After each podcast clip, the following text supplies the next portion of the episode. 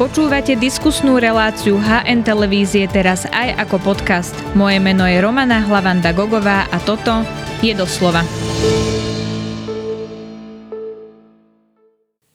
Strieľali na nich, lebo si pomýlili adresu, auto alebo stratili loptu. Strelby v USA sú pravidelne hlásené z ulic, miest, ale aj zo škôl. Prečo sa po strašných prípadoch nič nezmenilo a bude to téma prezidentskej kampane? To sa opýtam amerikanistu z Ostravskej univerzity Jana Beneša, s ktorým sa spájame. Vítajte v relácii Doslova. Dobrý deň a ďakujem za pozvanie. Pán Beneš, tak prezident Biden ohlásil aktuálne svoju kandidatúru, opätovne sa chce uchádzať o funkciu prezidenta. On viackrát vyzýval na obmedzenie zbraní. Bude toto téma prezidentskej kampaně? Může to být tématem prezidentské kampaně, pokud ten trend bude pokračovat. Jakože on asi pokračovat bude těch střeleb, které už se netýkají pouze škol, kostelů nebo obchodních center, ale bohužel se týkají i prostě běžného provozu, omylů, prostě každodenního života. A to, co se stalo vlastně, že tím, že minulý rok nejvyšší soud rozhodl v poměrně jako zásadním případu ohledně restrikcí držení a nošení zbraní, tak se obávám, že ten trend bude spíše se bude zhoršovat. Takže je možné, že oba dva kandidáti potom v těch volbách nebo v té kampani před volbami v roce 2024 budou se tomu tématu věnovat, kde Joe Biden nejspíš bude zastávat spíše tu regulační pozici, zatímco ten druhý kandidát, jakože to nejspíš bude Donald Trump, tak bude samozřejmě jednoznačně pro takzvaný druhý dodatek ústavy, bude chtít jej chránit co nejvíc a varovat, že Joe Biden chce Američanům sebrat zbraně.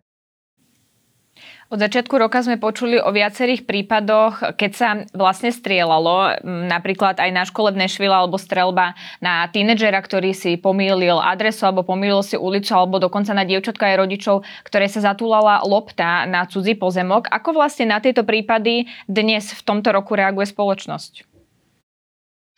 Je zajímavé, že jste zmínila Nashville. Já mám velmi dobrého kamaráda, který v Nashville pracuje jako učitel na soukromé katolické škole a říkal mi, že vlastně ta střelkyně v Nashville, že měla její školu jako na seznamu těch případných dalších cílů. To, že vlastně Amerika je do určité míry už na to taková zvyklá, není to nic neobvyklého, že se objevuje nějaký děsivý případ střelby ve zprávách a většinou to bývá tak, že po každé tady té nějaké tragické události se země rozdělí, teď to řeknu teda možná velmi jako zjednodušeně, ale rozdělí se na dva tábory.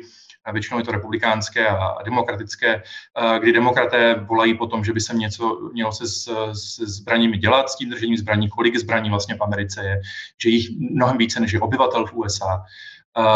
A na druhou stranu máme republikánské zákonodárce a představitele, kteří většinou, respektive konzervativní, kteří spíše říkají, že vlastně další ozbrojení učitelů nebo lidí, no policistů, obecně občanů by mělo vést k tomu, že vlastně to zajistí nějakou svobodu, že to bude jakýsi deterent, tedy odstrašení.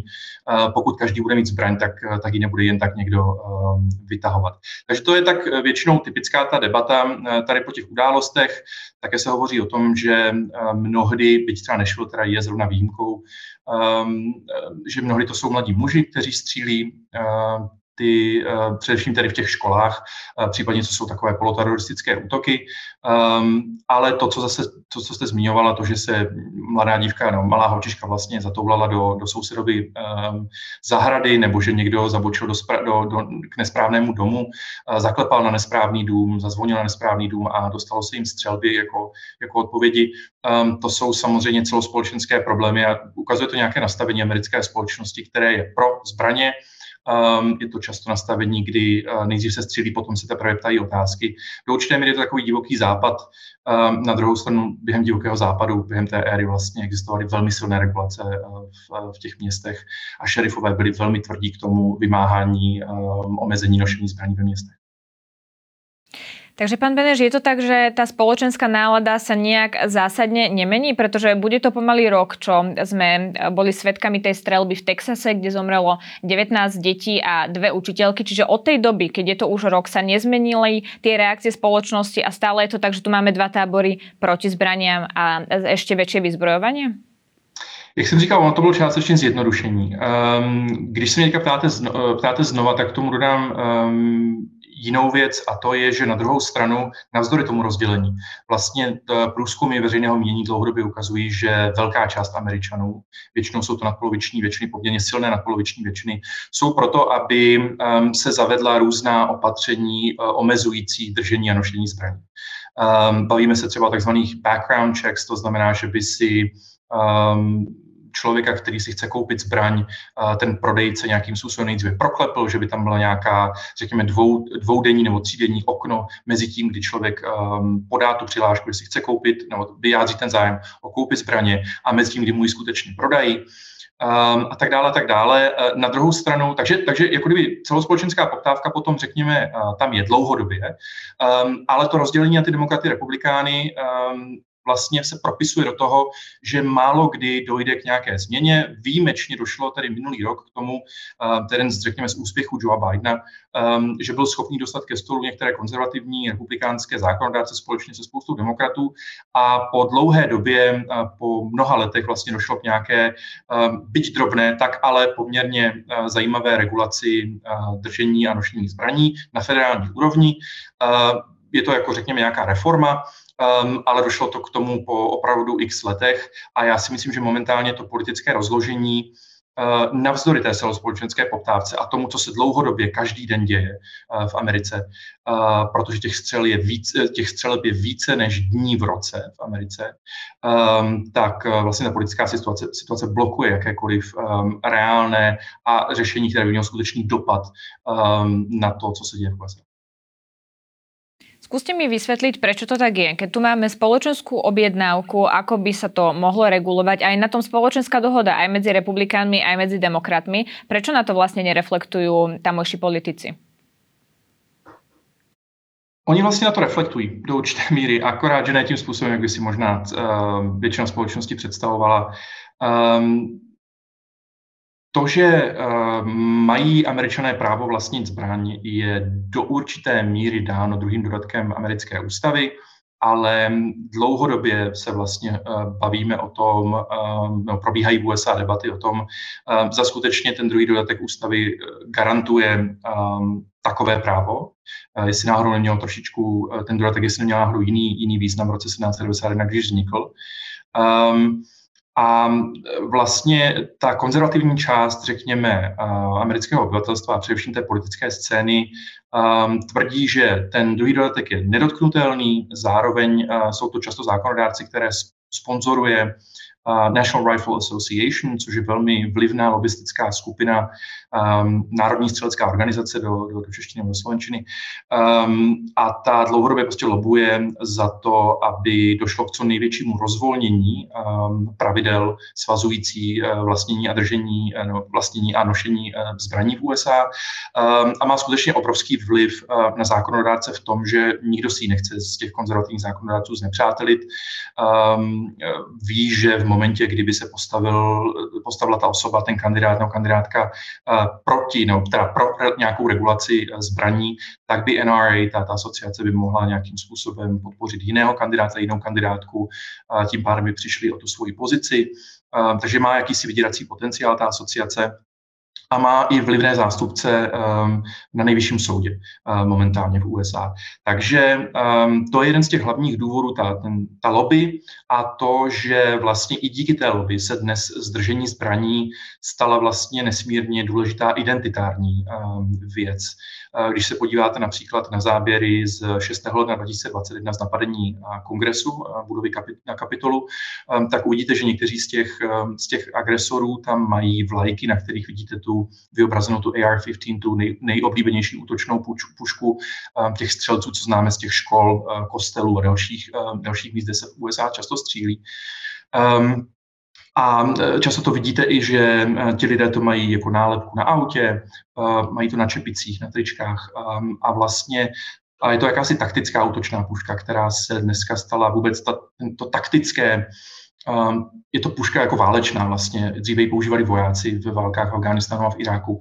A takže tím vyjadřujete patriotismus, vyjadřujete tím amerikanismus a pokud vám někdo chce na tu zbraň sáhnout, tak je to vlastně protiamerické, je to člověk, se kterým se musíte nějakým způsobem vypořádat. Takže vlastně tyhle všechny faktory polarizují tu debatu, vyhrocují a je velmi obtížné skutečně se dostat ke stolu, sednout ke stolu, dojít k nějakému kompromisu, nenutně upírat právo držet a nosit zbraň, ale omezit to nebo dojít nějakým způsobem k tomu, aby se každý den nestřílelo v USA tak, jak se střílí. Ja to, čo hovoríte, doplním otázkou. Je to teda skutočne americká kultúra mať pri sebe zbraň a nosiť ju a mať tú možnosť? Alebo je to vlastne len lobby, ktorá sa vytvorila? Bolo to vždy tak v Amerike, že proste držba zbrane bola povolená a bolo to vlastne právo garantované tým druhým dodatkom? Já zkusím na to odpovědět nějak srozumitelně a krátce. Ten dodatek vznikl v roce 1791. Faktem je, že ještě ve 30.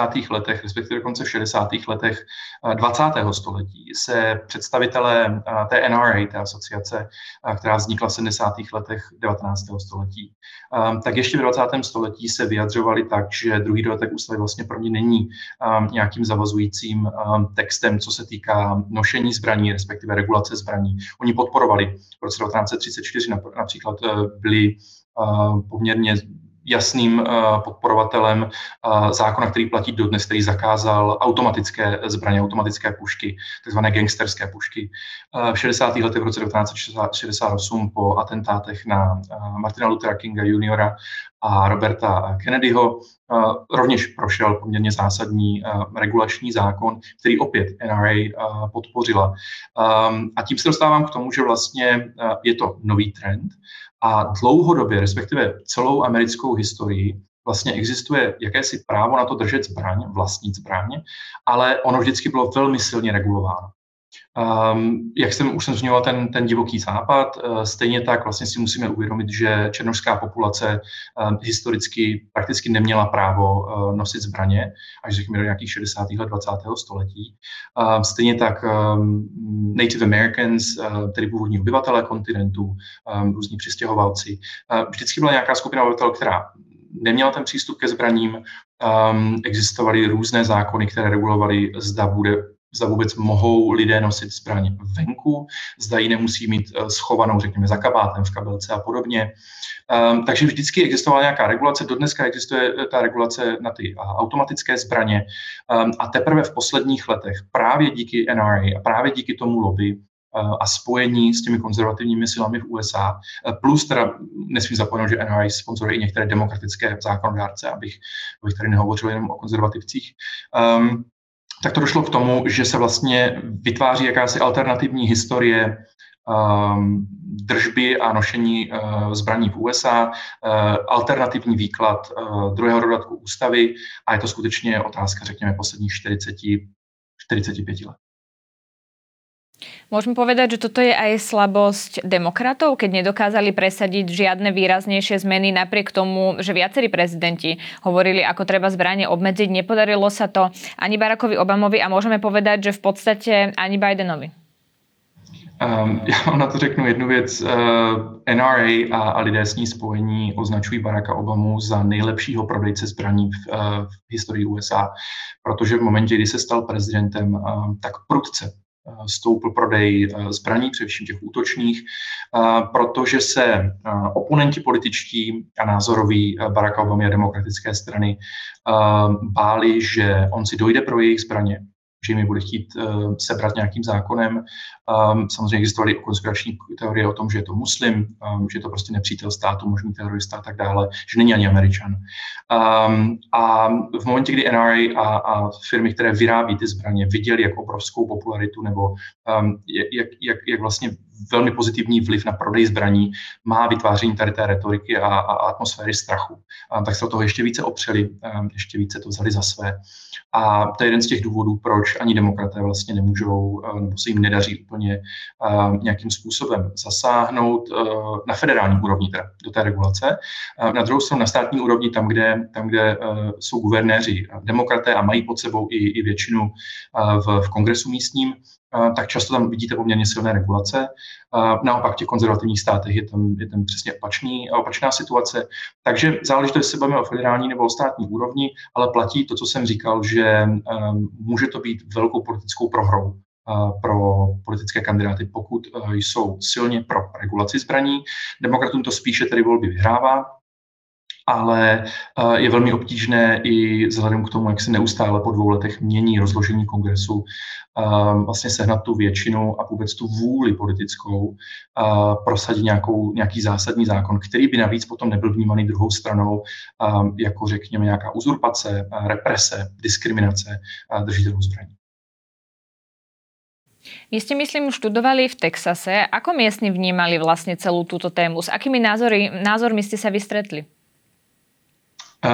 V době, kdy já jsem studoval v Texasu, tak vlastně hnedka první léto, po prvním roce v Texasu začal platit zákon, který umožňoval lidem ve věku nad 21 let a registrovaných držitelů zbraně, že si mohli brát zbraň na kampus univerzitní. Ta univerzita, na které jsem studoval, Texas A&M University, je 4. nebo 5. největší univerzita vůbec v USA, takže má na kampusu dneska už nějakých 70,000 studentů. Tak to vyvolalo poměrně dost silné odezvy. Stejně tak na dalších velkých kampusech v Texasu studenti se docela báli, i vyučující samozřejmě se báli toho, co to může přinést. Já sám jsem absolvoval 2 nebo 3 workshopy povinné k tomu, jak se chovat v momentě, kdyby byl nějaký aktivní střelec na kampuse, co vlastně dělat, co dělat se studenty a tak dále. Od té doby to bylo v letech 2015-2016, od té doby se v Texasu ta situace ještě vyostřila. V Texasu, jestli se nepletu, teď platí takzvaná permitless, nebo oni tomu říkají velmi nadneseně constitutional, tedy ústavní, oni říkají constitutional carry, ústavní právo na nošení zbraně. To znamená, snížili se co nejvíce ten práh nebo ty podmínky pro to, kdo může vlastnit zbraň a jak a kde ji může nosit. A faktem je, že když se podíváte na Texas za poslední 25 let, protože důležitá věc je, že Texas od 70. let 19. století až do roku 1995 měl poměrně silné restrikce, co se týká nošení zbraní. Byť se nám to nemusí u Texasu, úplně nám to nemusí dávat smysl. Ale teprve od roku 1995 se vlastně, kdy se republikáni vrátili k vládě a začali od té doby ovládají Texas, tak došlo k tomu, že roste počet samozřejmě lidí, kteří vlastní zbraní, roste počet střeleb. A Texas, který ještě v roce 1995 měl mnohem nižší kriminalitu a počet střelných útoků a podobně, než například Kalifornie nebo New York, což jsou státy, které republikáni velmi rádi dávají jako příklad států, které jsou plné kriminálníků, tak od té doby se Texas vlastně překlopil a dneska má 25% vyšší kriminalitu, hlavně co se týká střelných zbraní, střelných útoků a vražd střelnou zbraní. Môžeme povedať, že pohľad Európanov a Američanov na túto tému je vlastne úplne odlišný? Určitě. USA je prostě naprostá anomálie v tom, jak má, oni to říkají v angličtině permissive, povolná nebo svolná vlastně je ta společnost k tomu, kolik zbraní může kdo vlastnit, kde je může nosit. Takže v tomhle anomálie, jak mezi státy, které jsou vyspělé, řekněme demokracie, západní, i anomálie vlastně ve vztahu k těm ostatním zemím, jako třeba Brazílie, které možná vnímáme jako poměrně násilné, tak ta kombinace vlastně té demokracie, těch uvolněných pravidel a toho, jak jednoduché je se dostat ke zbraním, je skutečně smrtící kombinace a je výjimečná celosvětově. V USA je tomto výjimkou. Američané rádi hovoří o nějakém americkém exceptionalismu, nějaké svojí výjimečnosti. Bohužel tohle je jeden z jejich znaků. Je toto mobilizačná téma, keď sa opäť dostaneme k tým prezidentským voľbám, ktoré teda v USA budú budúci rok? Je toto naozaj téma, keď zastane nejaký názor Biden, nejaký názor Trump? Oni teda sú v tomto pomerne jasní, ale keď začnú o tom hovoriť, je to skutočne téma, ktorá tých ľudí zodvihne zo stoličiek, aby išli voliť? Řekl bych, že především pro tu konzervativní část voličů je to skutečně důležité téma. Podobně jako to byly interrupce, nebo jsou nadále interrupce. Když se podíváte na to, co dělá například Ron DeSantis, guvernér Floridy, který je možným vyzyvatelem, nejsilnějším možným vyzyvatelem Donalda Trumpa, nebo asi bude, tak on právě ta constitutional carry teď nedávno vlastně tu nejvolnější variantu toho zákona, co se týká vlastní a nošení zbraní, zavedl na Floridě, protože ví, že u těch voličů toho jádra republikánského, respektive trumpistického, které on potřebuje na svoji stranu získat, pokud se chce stát kandidátem na prezidenta USA, tak tohle je téma, které je skutečně, jak říkáte, zdvihá ze židlí, respektive je vyhání k tomu, aby šli volit. Takže to téma, u kterého vlastně u republikánů žádný z těch kandidátů nemůže uhnout, musí být naprosto jasně nastavený ten trend. U demokratů záleží na tom, co přesně se bude dít, jestli potom bude, řekněme, aktuální, aktivní společenská poptávka u jejich voličů, pokud jim to vyjde v průzkumech. Jinak samozřejmě to téma jako dlouhodobě je součástí té agendy demokratické strany a politiku za demokratickou stranu, ale jak jsme se bavili o tom, někdy jsou liknaví, někdy zkrátka na to není politická vůle.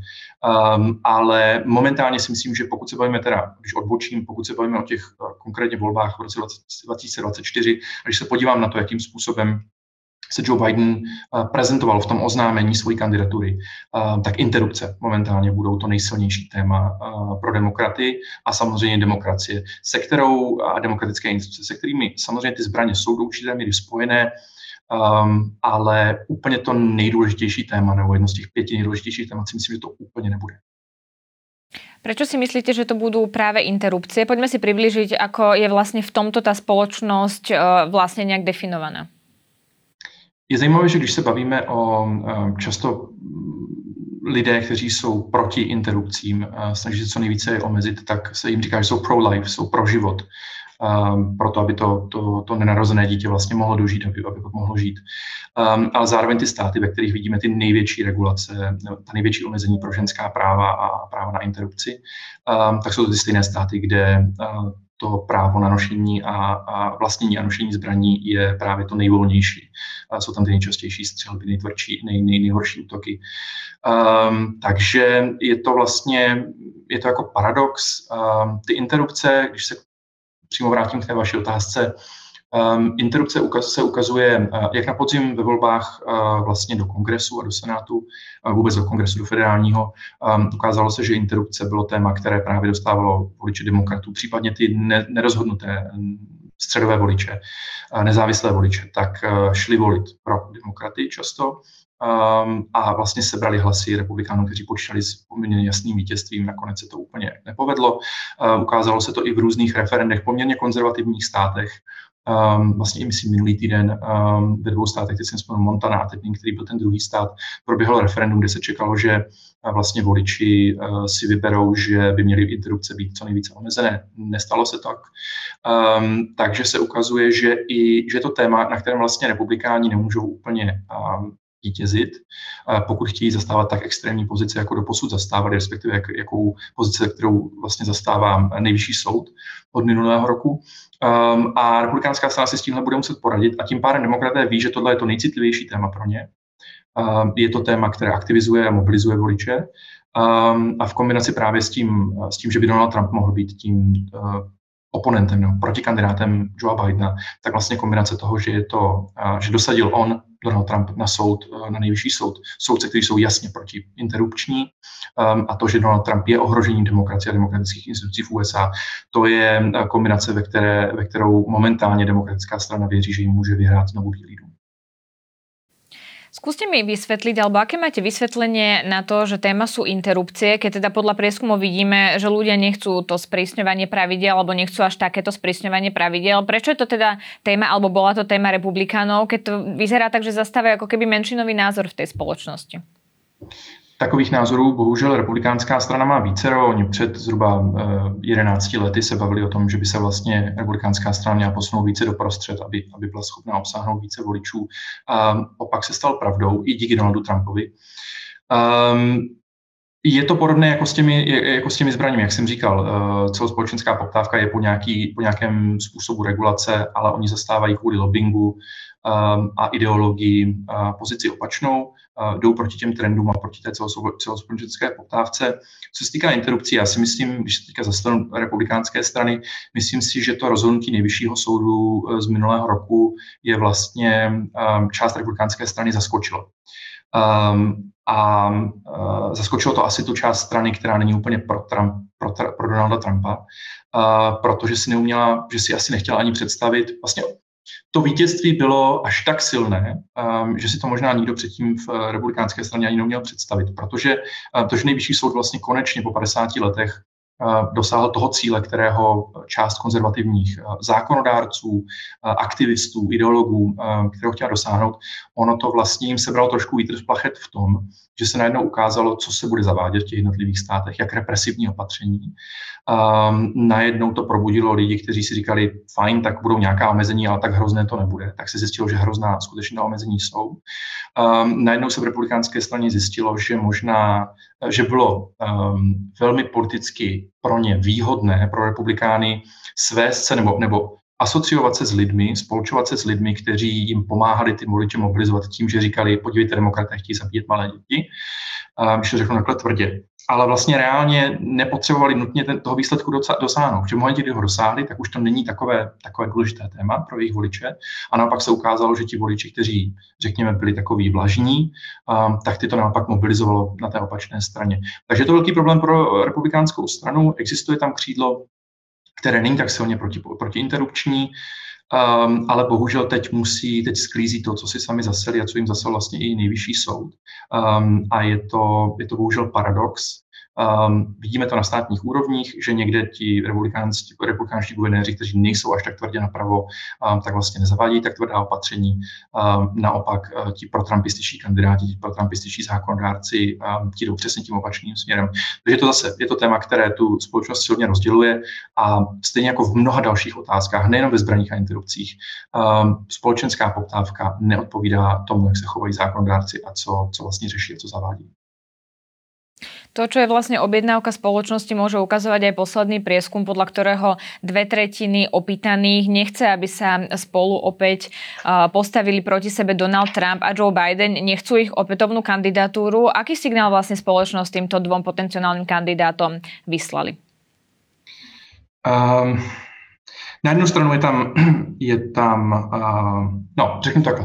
Myslím, že ten nejhlavnější signál je v tom, že jsme v roce 2023, ty volby budou v roce 2024 a jsme už poměrně hluboko v 21. století, v prvním století po miléniu a tu zemi, o vedení té země, která má být tou nejsilnější demokracií na světě a tím modelem pro ostatní demokracie na světě, technologicky, ekonomicky, společensky, tak se o její vedení ucházejí dva lidé, kterým bude vlastně kolem 80 v době těch voleb. A v mnoha názorech neúplně odrážejí stav společnosti, tu společenskou poptávku a taky ta energie, kterou vyzařují, není prostě něco, co by, řekněme, tu mladou voličskou generaci nějakým způsobem táhlo k volbám a vlastně i reprezentují do značné míry tu generaci politiků, byť Donald Trump je politikem jenom krátce, tak ale politiků a vůbec jako vlivných lidí, kteří vlastně způsobili všechny ty různé krize, kterým momentálně USA čelí. Takže je logické, že si velká část amerických voličů přeje někoho zajímavějšího, novějšího, mladšího, řekněme možná, jestli ne novějšího, který by vnesl nějaký svěží vítr do té politiky. Na druhou stranu, demokratická strana si poměrně logicky vyvodila, že pokud Donald Trump bude kandidátem republikánské strany v roce 2024, tak i 81-letý Joe Biden je nejlepším kandidátem, kterého proti Donaldu Trumpovi mají. Je to nějaká kontinuita logická, má za sebou nějaké úspěchy, i samozřejmě docela zásadní neúspěchy, ale vlastně nějaký možný boj v rámci primárních voleb v demokratické straně, který by probíhal před rokem 2024, který by vlastně i oslabil stávajícího prezidenta. To je něco, co si demokratická strana nechtěla připustit, že by to ukázalo vlastně nějaké rozdíly, mohlo by to tlačit vlastně někteří ty ostatní kandidáti Joea Bidena více doleva, tím pádem by pak nebyl tak atraktivní pro ty, řekněme, ty středové nerozhodnuté voliče. Takže tam spousta aspektů, kde si demokratická strana vyhodnotila, že i tak starý politik a staře působící politik je pořád lepší než ty varianty nebo ty alternativy.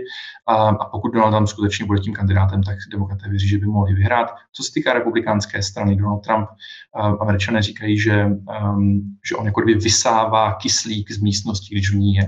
A vlastně neumožňuje jak straně, tak těm ostatním kandidátům, protikandidátům, aby se nějakým způsobem realizovali, vůbec se dostali do médií, vůbec propagovali nějaké jiné názory než ty jeho, než i trumpistické. Takže republikánská strana má v tomto taky nesmírně těžkou pozici v tom, aby se, řekněme, posunula dál od toho trumpismu.